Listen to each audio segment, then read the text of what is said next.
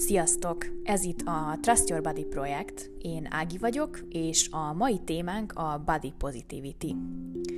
Régóta hallgatom ezt az epizódot, mert elég nagy téma, és sokszor igen megosztó, és hát így kicsit félek belenyúlni a darásfészekbe. De ugyanakkor úgy érzem, hogy szükség van egy ilyen epizódra, ahol megpróbálok minél több dolgot elmesélni erről a mozgalomról. A body positivity az már a olyasmi, amiről szerintem kb. csak az nem hallott még, aki elszigetelve él a világ többi részétől, és épp az előbb rá is néztem a body positivity hashtagre, és 7,4 millió posztot számlált. Rengeteg cég fűzi már bele ezt a marketingjébe, influencereknél is gyakran látjuk, és kis hazánkban is egyre népszerűbb, ami szuper, tök jó. Csak sajnos sokszor azt látom, hogy félreértés áldozata lesz ez a mozgalom, ami szerintem leginkább annak köszönhető, hogy a legtöbben nincsenek tisztában a mozgalom eredetével és mélységével és ebből adódnak félreértések, ami pedig sokszor nagyon ilyen fájó és szerintem igazságtalan kritikába torkollik.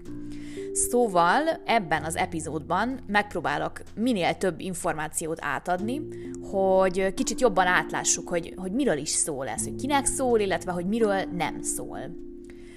A body positivity-t valóban többféleképpen lehet értelmezni, és biztos, hogy lesz olyan, akiben az ebben az epizódban elhangzottak néhol ilyen kellemetlen érzéseket ébresztenek, és lehet, hogy lesz olyan információ is, ami elsőre talán annyira új koncepció, hogy kicsit nehéz befogadni, de arra szeretnélek kérni, hogy próbáld meg minél nyitottabban hallgatni, és azonnali reakció, esetleg elzárkózás helyett eh, próbáld meg egy kicsit így megrágni mindazt, amit elmondok.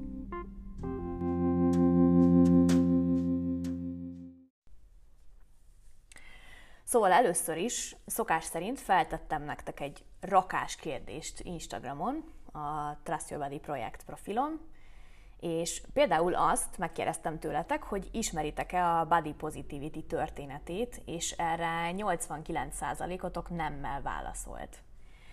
Megkérdeztem azt is, hogy szerintetek mi a body positivity, és erre túlnyomóan azt válaszoltátok, hogy lényegében azt, hogy jobban vagyunk a testünkkel. Szóval szerintem ezt tisztázzuk először. Mert hogy gyakori félreértés szerintem, hogy a body positivity-ben a positivity szócska az így azt jelenti, hogy mindig és százszázalékosan jobban kell lenni a testünkkel. És biztos így előttetek van az az ilyen esztetik is, hogy ilyen bikinis lányok így táncolnak a kamera előtt, esetleg slow motionben, és ilyen nagyon vidámak, és ilyen nagyon láthatóan szeretik a testüket, szóval nagyon pozitívak. és az első mai kijelentés következik, amit így talán furcsa lesz elsőre hallani, hogy nem kötelező szeretni a tested ahhoz, hogy body pozitív lehessél. Mert hogy a positivity szócska az ez esetben nem kifejezetten a pozitív érzésekre utal, és hogy egy kicsit érthetőbb legyen ez, szeretném megemlíteni, hogy léteznek más positivity mozgalmak is, tehát például létezik olyan, hogy sex positivity, de ebben az esetben a positivity az nem azt jelenti, hogy imádunk szexelni.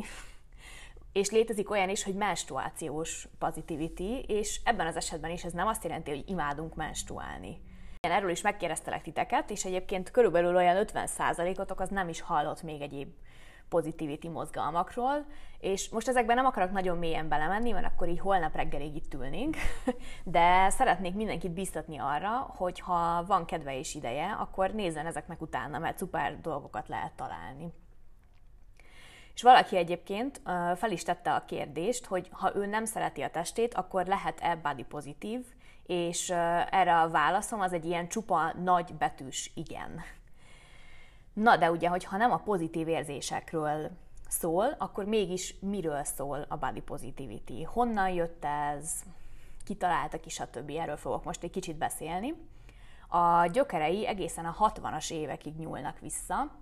1967-ben New Yorkban egy csoport megelégelte a kövér emberek elleni diszkriminációt, és kivonult a Central Parkba enni, nevetni, tüntetni, szóval kövér emberként létezni és láthatóvá válni. és ugyanebben az évben egy Lou Lauderback nevű ember megírta a Több ember lehetne kövér című cikkét, amire én csak úgy, utal, úgy szoktam utalni, hogy ez ilyen korabeli clickbait, mert hogyha szerintem ilyen címmel valamelyik online felületen most megjelenne egy cikk, akkor biztos, hogy így szanaszét kattintanák az emberek. Na de mit is akar mondani ezzel a cikkel Lauderback? Felsorolom a pontokat, amiket ő is felsorolt. Csak és kizárólag egyféle testalkatot idealizálni káros és felesleges nyomást gyakorol. Munkahelyen, iskolában súly alapján diszkriminálni kirekesztő magatartás. Gyakran a kalóriadús ételek olcsóbbak, mint fit társaik. A diéta és vékony testmánia sokkal több egészségügyi problémát okoz, mint ahányakat meggyógyít. A diétázás gyakran átveszi az irányítást az élet felett, minden más háttérbe szorul. Már a 60-as években is voltak kutatások, amik kimutatták, a diéták leginkább rövid távon működnek, a leadott súly hosszú távon általában visszajön. A folyamatos diétázás és az ezzel járó súlyi ingadozás sokkal egészségtelenebb, mint valamennyi plusz kilóval létezni. A kövér ember nem automatikusan beteg. Fontos lenne többféle testalkatot reprezentálni a médiában. És még egyszer szeretném elmondani, hogy ez a cikk ezekkel a pontokkal a 60-as években jelent meg, azaz 54 éve egészen pontosan. Aztán két évvel később egy Bill Fabry nevű embernek nagyon elege lett abból, ahogy a világ bánik a feleségével, Joyce-szal, amiért kövér. És olvasta ezt az előbb említett cikket, és annyira rezonált az abban írtakkal, hogy elkezdett másolatokat készíteni és terjeszteni az ismerősei között, majd az összegyűlt emberekkel megalapította a National Association to Aid Fat Americans nevű szervezetet, ami egyébként a mai napig létezik, National Association to Advance Fat Acceptance néven. A 70-es években egy feminista csoportnak szintén elege lett a kövér emberekkel szembeni bánásmódból, és létrehozták a Fat Underground nevű mozgalmat, és 1973-ban kiadtak egy manifestót is, aminek a fordítás az nagyjából így hangzik. Hiszünk abban, hogy a kövér embereknek joguk van a tisztelethez és elismeréshez. Dühít minket, hogy kommersz és szexista okokból úgy kezelik a testünket, mint nevetség tárgyát, és ebből kifolyólag óriási profitot termelnek abból, hogy azt ígérik, ki tudjuk kerülni ezt a fenyegetést. A nehézségeink hasonlóak más elnyomott csoportékhoz, úgy, mint klasszizmus, rasszizmus, szexizmus, öregedés ellenesség, kapitalizmus, imperializmus, stb. A Fat Underground radikálisan fellépett a diétaipar ellen, és felhívta a figyelmet arra, hogy a diétaipar ördögi köre az nagyjából így néz ki, létrehoz problémákat, mint például a kövér emberek megszégyenítése, amire aztán profitért kínál megoldást, ugye, hogy diétáz, hogy lefogy, hogy ne nevessenek ki. És ha bár eleinte sok negatív reakciót kaptak, a mozgalom egyre népszerűbb lett, egyre többen csatlakoztak hozzá, egyre több tüntetés jött létre, egyre több csoport, mozgalom, szervezet jött létre, és időközben ugye elkezdett terjedni az internet használat is, és megjelentek a közösségi média felületek, ami ha bár egyrészt nagyobb teret adott a bullyingnak is, viszont a már létrejött mozgalmak is elkezdhettek online terjeszkedni, leginkább az ilyen fat liberation aktivistáknak köszönhetően, mert hogy a kövér embereknek továbbra is elege volt az igazságtalan bánásmódból, és az online felületek funkciói segítségével még elkötelezettebben dolgoztak azon, hogy a kövér emberek is láthatóak legyenek, és úgy érezzék, hogy van helyük a világban, és nem kell folyamatosan elnézést kérniük a létezésért is. És hát bár a reakció az finoman szólva megosztó volt, meg ugye megosztó a mai napig is, egyre több kövér ember találta meg a hangját és a közösségét, és így egyre láthatóbbá vált, hogy léteznek olyan emberek, akik a társadalmi nyomás és ítélkezés ellenére is igenis jól érzik magukat a bőrükben, és kiállnak magukért. És az internet és a közösségi média ahhoz is hozzájárult, hogy végre több szóhoz jussanak a színes bőrű és kövér emberek is, és az ilyen háttérrel rendelkező aktivisták nagyon sokat tettek, és a mai napig tesznek azért, hogy a body positivity az minél több emberhez jusson el, és minél több embernek segítsen Például 2012-ben Sonja René Taylor beszéde nyomán létrejött a The Body is not an apology, ami máig úttörőnek számít a mozgalomban, és egyébként nektek is ajánlom, hogy keressetek rá, és nézzetek utána, nézegessétek, hogy miket posztolnak, mert nagyon jó, nagyon hiteles, tényleg ilyen tök jó közösséget, meg platformot hoztak létre. 1996-ban létrejött a The Body Positive nevű, hát nem is tudom, mozgalom, szervezet, talán inkább szervezet, amit egy pszichoterapeuta és egy olyan nő alapított, aki saját maga is étkezési zavarral küzdött élete során, illetve sajnos ő a testvérét is egy étkezési zavar következtében veszítette el, úgyhogy ilyen elég erős motivációja volt arra, hogy küzdjön az ilyen társadalmi elérhetetlen ideálok ellen. Tehát körülbelül így a 2000-es évek elején kezdett el ilyen igazán széles, globális körökben terjedni ez a radikálisan elfogadás, tehát kb. akkor kezdte el túllépni az ilyen fat liberation, vagyis ilyen kövérség elleni diszkriminációval kapcsolatos mozgalmakat, és ekkor kezdett el másféle testalkatú, másféle hátterű emberekhez is eljutni és bár a Health at Every Size, az a Minden méretben egészség című könyv Lindo Bacon tollából, ez 2008-ban jelent meg, így maga az elképzelés, hogy, hogy, a, hogy a kövér emberek is megérdemlik, hogy fenntarthatatlan fogyókúrák helyett egészségmegőrző ellátásban és szokásokban vegyenek részt. Tehát, hogy mind az, mind az egészségügyi, mind a fitnessipar egy ilyen inkluzívabb módon szemléje az embereket. tehát, hogy a, évtizedekkel előbb kezdődött el ez, mielőtt megjelent volna az ezzel a címmel népszerűvé váló könyv. És aztán 1995-ben megjelent az eredeti Intuitive Eating könyv is, Evelyn Tribol és Alice Restollából, de ez is egy olyan koncepció, amit az ilyen fat liberation aktivisták már évtizedekkel korábban elkezdtek érte így harcolni, és elkezdtek beszélni róla. Ugye, ahogy mondtam korábban is, hogy már a 60-as években, amikor megjelent az a cikk, már ez a cikk felhívta a figyelmet arra, hogy a folyamatos diétázás, hogy ez az ördögi kör, hogy a folyamatos ilyen súlyjójózás, az mennyire egészségtelen, és hogy mennyire fenntarthatatlan, és hogy mennyivel több egészségügyi kockázatot hordoz, meg problémát okoz, mint ahány embernek esetleg segít. Szóval, mindezt azért meséltem el, mert hogy ma elérkeztünk így a második súlyos kijelentéshez, ami nagyon megosztó szokott lenni, de ki akarom mondani, mert miután, tehát most, hogy így elmeséltem a történetét, hogy ö, én azt gondolom, hogy a body positivity az nem a vékony embereknek és a vékony emberekről szól. És ö, most lehet, hogy itt is sokan elkapcsolnak, de aki itt marad, annak hadd fejtsem ki. Szóval én nagyon igazságtalannak gondolom azt, hogy ha bár évtizedeken keresztül szinte kizárólag a kövér emberek foglalkoztak a diétaipar és a társadalmi ideálok okozta káros hatásokkal, és bár évtizedekig úgy közdöttek a jogaikért, hogy nagyon kevesen álltak ki mellettük, hogyha most a body pozitív hashtagekre kattintunk, akkor túrnyomó részt vékony embereket látunk, vékony vagy maximum közepesben élő testű embereket és túlnyomó részt ilyen embereket szponzorálnak, és ezek a testalkatok kerülnek be a body pozitív kampányokba is. És egyébként meg is kérdeztelek titeket, hogy aki közületek plus size testben él, az például a hazai body positivity mozgalmat azt a magáinak érzi-e, és erre a válaszadók 86%-a nemmel válaszolt és megkérdeztem, hogy miért érzitek így, és azt válaszoltátok, hogy azért, mert úgy látjátok, hogy nem reprezentatív, és hogy felszínes megoldásokat kínál mély lelki és társadalmi problémákra.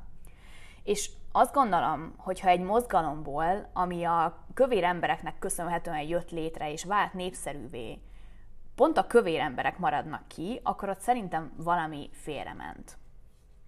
És egyébként tapasztalom is, hogy gyakorlatilag nem beszélhetek úgy kövérség elleni diszkriminációról, hogy valaki meg ne jegyezni egy kommentben vagy üzenetben, hogy de mi van a vékony emberekkel, nekik is vannak problémáim. Hogy kicsit így megvilágítsam, hogy mi a gond ezzel a kérdéssel, egy picit jobban így kifejtem. Szóval az, hogy egy csoportról azt mondjuk, hogy többet küzdik, az nem jelenti azt, hogy a többi csoport az egyáltalán nem küzdik. Szóval amikor azt mondom, hogy szerintem a body positivity az elsősorban a kövér emberek jogairól kellene, hogy szóljon, akkor nem azt akarom sugalni, hogy vékonyabb testben élő embereknek nincsen problémája, hogy őket nem bántják. A, a diétaipar és az ilyen társadalmi nyomasztások azok valóban senkit nem kímélnek, viszont szerintem fontos, hogy, hogy figyelembe vegyük az arányokat. És az igazság az, hogy a kövér embereket egyszerűen nagyobb mértékben éri a bántás és a diszkrimináció. A kövér testet azt rengetegen asszociálják még mindig lustasággal és betegséggel. És még mindig gyakori, hogy egy kövér embert nem vesznek fel egy állásra, hiába kompetens, mert a munkáltatók szerint nem vetne jó fényt a cégre a testalkata. Az iskolában rengeteget bántják a kövér gyerekeket, és nem csak a gyerekek, hanem az oktatók, az iskolaorvos, a nővér, a tesi tanár, stb. És nagyon gyakori az is, hogy az egészségügyi ellátás is cserben hagyja a kövér embereket, sőt ez annyira gyakori probléma, hogy erről egy külön epizódot tervezek. És különböző területeken egyébként végeztek már felméréseket is, például a fitnessipar, egészségügy, HR, stb és mindenhol sajnos az lett az eredmény, hogy az emberek túlnyomó részt nem szívesen nyitnak a kövér emberek felé, nem akarnak velük barátkozni, sőt, sokszor egyenesen undorodnak tőlük. Szóval tisztában vagyok vele, hogy vékony testben is sok bántás éri az embert, és természetesen ezek is rengeteg problémát okoznak, és foglalkozni kell velük de a body positivity-t, és amiket ez a mozgalom képvisel, azt a kövér emberek kezdték el hangoztatni, ők kezdtek el ezért harcolni, és őket egyszerűen arányaiban jobban érintik ezek a problémák. És ezért én azt gondolom, hogy ha body positivity-ről van szó, akkor őket kell a központba helyezni, és az ő hangjukat kell erősíteni a body positivity-nek valóban része az önelfogadás, és ez valóban mindenkinek jár. És én mindenkit nagyon biztatok arra, hogy foglalkozzon azzal, hogy milyen a kapcsolat a saját magával, és álljon ki magáért, hogyha elérhetetlen társadalmi ideálokat kérnek rajta számon. Úgyhogy mondok néhány alternatívát, amit szerintem érdemes felfedezni. Például body love, body respect, body kindness, vagy akár a self-care, ezek mind olyan hashtagek, ami alatt rengeteg fantasztikus tartalmat találtok önelfogadás témában. De ne feledkezzünk el arról, hogy egy olyan világban, ahol a kövér embert egyszerűen mindenki megszégyeníti, a munkáltatótól kezdve a családon át az orvosig, ott annak a kövér embernek sokkal nehezebb lesz az útja az önelfogadáshoz. És ezt is majd kifejtem az egészségügyel kapcsolatos epizódban, de azért mondok egy példát, hogy amíg egy vékony testben élő étkezési zavaros pácienst az evésre, a hízásra biztatnak, arra, hogy fogadja el magát, hogy béküljön ki az evéssel, a testével, addig egy kövér testben élő, szintén étkezési zavaros páciensnek nagyon gyakran mondják azt, hogy nem baj, ráfér, koplajon csak, majd legfeljebb lefogy. És ilyen körülmények között felteszem a költői kérdést hogy vajon melyik páciensnek lesz nehezebb elfogadnia magát, és fenntartható, egészséges szokásokat kialakítania. És például a Trust Your Body projekt se attól lesz body pozitív, hogy én az önelfogadásra bíztatom az embereket, hanem attól, hogy a kövér emberekről sem feltételezem automatikusan, hogy nem mozognak, hogy lusták, hogy össze-vissza esznek, vagy akár azt, hogy fogyni akarnak és ha érkezik hozzám egy vendég, aki nagyobb testben él, akkor nem fogok neki automatikusan fogyókúrát és napi egy óra kardiót ajánlani, hanem megkérdezem, hogy mik a céljai, és mi az, amit szívesen kipróbálna. És nem állítom mérlegre, nem kérem, hogy számoljon be minden falatról, amit a szájához emel, és az edzésekben olyan hangnemben beszélek vele, hogy ne érezze azt, hogy ő egy ilyen előtte kép, vagy egy ilyen kövértestben ragadt vékony ember és nem mondok olyanokat, hogy ott a magyar az ilyen lusta nép, meg elhízott nemzet vagyunk, nem osztom meg, és nem bólogatok a kommentekben olyan cikkek alatt, ami a kövér embereket hibáztatja, például a Covid okozta pusztításokért, vagy bármilyen más módon pellengére állítja őket, nevetség tárgyává teszi őket. És Egyszerűen az önelfogadáshoz teljesen más út vezet egy vékonyabb és egy kövérebb embernek. És hogyha ebben nem teszünk különbséget, és hogyha amikor ez szóba jön, akkor rögtön csak így kijelentjük, hogy de hát a body positivity mindenkié, akkor szerintem egyszerűen több lépést teszünk hátra, mint előre. És egyébként azt is gondolom, hogy a kövér emberek elfogadásából nem csak a kövér emberek profitálnának. Mert hogyha nem is élsz kövér testben, akkor így tedd a kezedet a szívedre, és kérdezd meg magadtól, hogy hányszor féltem attól, hogy hízni fogok. És miért féltem ettől? Hogy valóban csak az egészségemért aggódtam, vagy inkább attól, hogy mit fognak szólni, hogy hogy fog velem bánni a környezetem, hogyha hízok. És az is felmerül bennem, hogy vajon mennyivel lenne kevesebb az étkezési zavaros páciensek száma, ha a kövérség az nem jelentene megalázást és szégyent és hátrányt a társadalomban. És vajon hányan nőhetnének fel egészséges és fenntartható szokásokat kialakítva, ha nem lebegne így kisiskorás koruk óta a szemük előtt az, hogy úristen, csak nehogy kövér legyek. Szóval body positivity-re nem azért van szükség, hogy mindenki szépnek lássa magát, hanem azért, hogy attól függetlenül, hogy kit mennyire látunk szépnek, kívánatosnak, egészségesnek, produktívnak, mindenkivel tisztelettel bánjunk. Hogy egy kövér embernek ne kelljen így mentegetőznie a teste miatt, és ne csak akkor tűrje meg a társadalom, hogyha bevállalja az önsanyargatást. Szóval tehát, ha te elköteleződsz amellett, hogy tisztelettel, tisztelettel bánsz mindenkivel a testalkatától és a testével kapcsolatos döntéseitől függetlenül, akkor te body pozitív vagy. Akkor is, ha magaddal éppenséggel nem vagy jóban.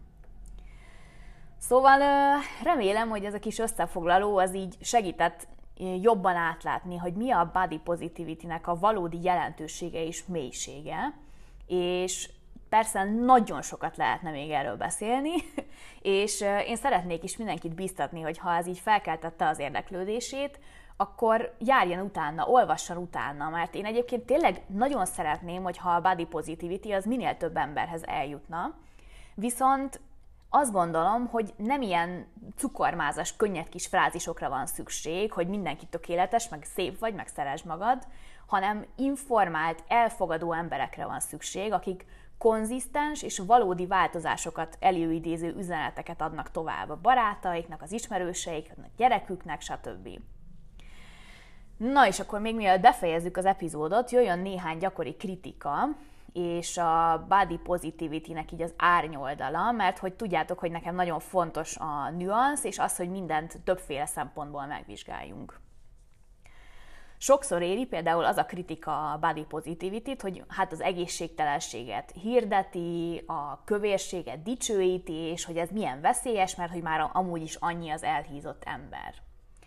És szerintem, aki így látja, az nem veszi figyelembe azt, hogy nem csak ez a két opció létezik, hogy vagy az életed minden területét mikromenedzseled és folyamatosan diétázol, vagy totál elhanyagolod magad, és ilyen teljesen impulzívan döntesz minden a testeddel kapcsolatos dologról. És ahogy ugye ebben az epizódban kifejtettem, a body positivity az egy ilyen politikai, társadalmi mozgalom, ami összességében nem az egészségről szól, hanem arról, hogy testalkat alapján kirekeszteni nem helyes. És etikátlan abból termelni profitot, hogy másokat a testalkatuk alapján megszégyenítünk. Aztán sokan úgy gondolják, hogy a kövér embereket így úgymond fel kell rázni, hogy így rájuk kell szólni, mert hogy egy kövér embernek az önelfogadása az ilyen hazugság, meg struc politika, és hogy inkább egy ilyen kis tough love-ra lenne szükség, hogy valaki végre őszinte legyen velük. és erre azt tudom válaszolni, hogy a megszégyenítés még senkit se gyógyított meg és egyrészt ne infantilizáljuk a kövér embereket, tehát nyilván ők is látják, hogy nem vékonyak, és hogyha betegek, akkor annak érzik a tüneteit, és tisztában vannak vele. Már érted? Tehát, hogy hogy ne tűnne fel nekik az, hogy mondjuk bemennek egy üzletben, akkor nincs rájuk ruha. Vagy hogy ne tűnne fel nekik, hogy az orvos az soha nem hallgatja őket végig, mert azonnal a fogyásra biztatja. És egy, azt gondolom, hogy egy eleve diszkrimináló környezetben nem arra van szükség, hogy valaki még a fejükre is olvassa, hogy hát ez a te hibád, és csak egy kis akaraterő kellene, mert ugye, ahogy eddig az epizódban kifejtettem, ez nem ilyen egyszerű. Másrésztről pedig nem minden motiváció egyformán jó, és nagyon nem mindegy, hogy a változtatás az milyen háttérből fakad. Mert hogyha még átmenetileg valaki változtat is az életmódján, azért, hogy végre elkerülje a, folyamatos megszégyenítést, az nem biztos, hogy fenntartható lesz. Ahogy ugye a statisztikák is mutatják, hogy, hogy nagyon durva statisztikák vannak tényleg, hogy akár ilyen 90%-ig bezárólag a diéták azok rövid távon működnek, csak hosszú távon nem, nem fenntarthatóak ezek a szokások. És Szerintem nem arról van szó, hogy a kövér emberek így, így, leszarják az életmódjukat, hogy őket így nem érdekli az, hogy mi van a testükkel, hanem inkább arról, hogyha, hogyha egy ilyen félelem alapú motiváció miatt kezdik el büntetni magukat, akkor az nem lesz fenntartható, mert egyszerűen saját magunkat gyűlölni, az nem egészséges. És az agyunk az nem fogja engedni, védekezni fog, úgyhogy ha hosszú távon próbáljuk csinálni, akkor vagy lázadás lesz a vége, ugye, amikor a januári radikális fogalmaink, azok így uh, sútba dobódnak két hónap múlva, mert elegünk lesz belőle, vagy pedig még több betegség lesz a vége, vagy mind a kettő, ami ugye talán a legrosszabb kombináció.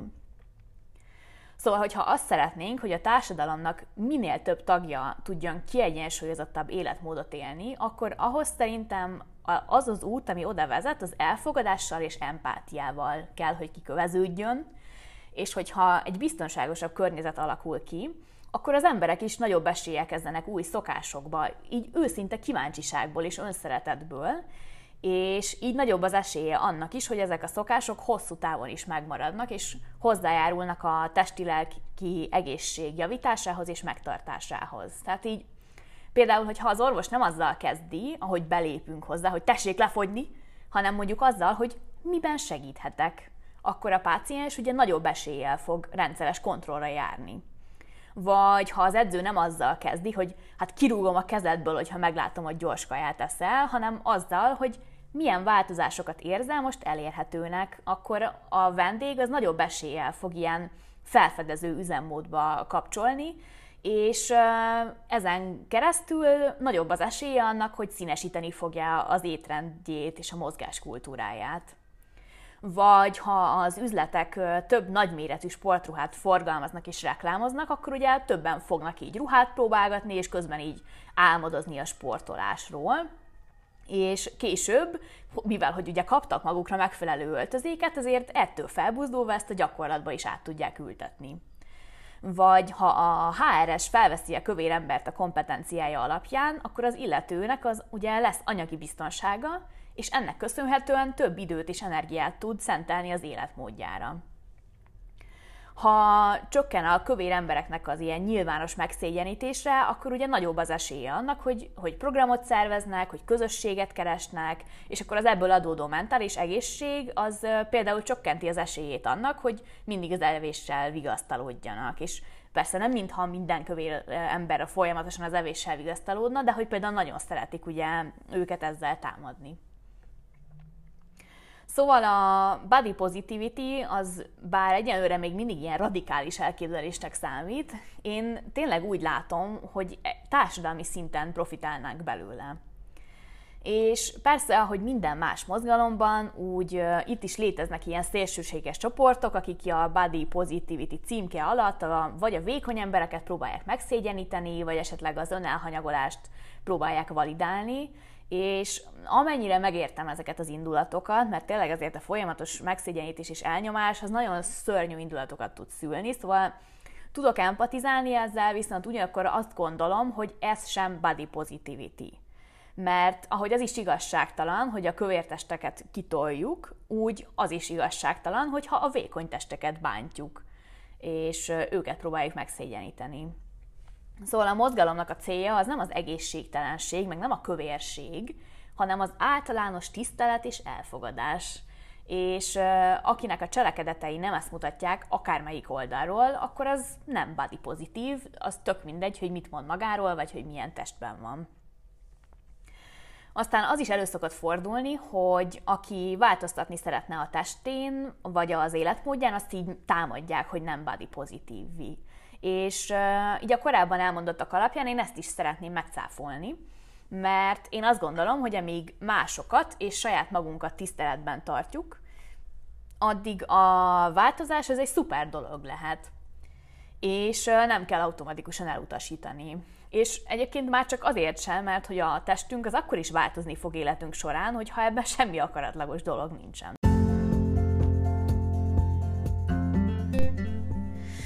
Na, azt hiszem, hogy mindenről szót ejtettem, amiről szerettem volna, és tudom, hogy ez egy ilyen hosszabb, meg nehezebb epizód volt, de remélem, hogy akad benne olyan, amit tovább tudsz vinni magaddal. És akkor így a végére foglaljuk össze, hogy mi mindenről volt szó. A body positivity nem az önszeretet szinonimája. A mozgalmat a kövér aktivisták indították el és népszerűsítették évtizedeken keresztül, mert a kövér embereket aránytalanul sok diszkrimináció éri, ezért a body positivity elsősorban róluk szól. A body positivity társadalmi egyenlőségi mozgalom, ami nem elsősorban a szépségről, a tökéletességről és az egészségről szól, hanem a mindenkit megillető tiszteletről, egyenlő bánásmódról. Lehetsz akkor is body pozitív, ha nem vagy jóban a saját testeddel. A body positivity nem zárja ki a testi, életmódbeli változásokat, változtatásokat.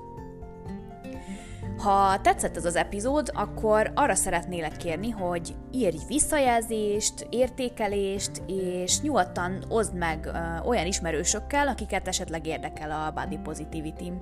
És ha kérdésed vagy valami mondani valód van, akkor Instagramon megtalálsz a Trust Your Body projekt profil alatt, és írj bátran üzenetet, sőt most már hangüzenetet is tudsz küldeni, hogyha a bióban található linkre kattintasz.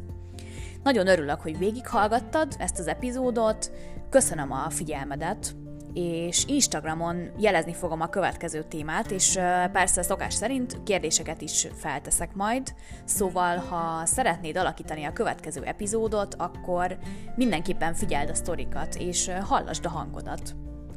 Hamarosan újra beszélünk, sziasztok!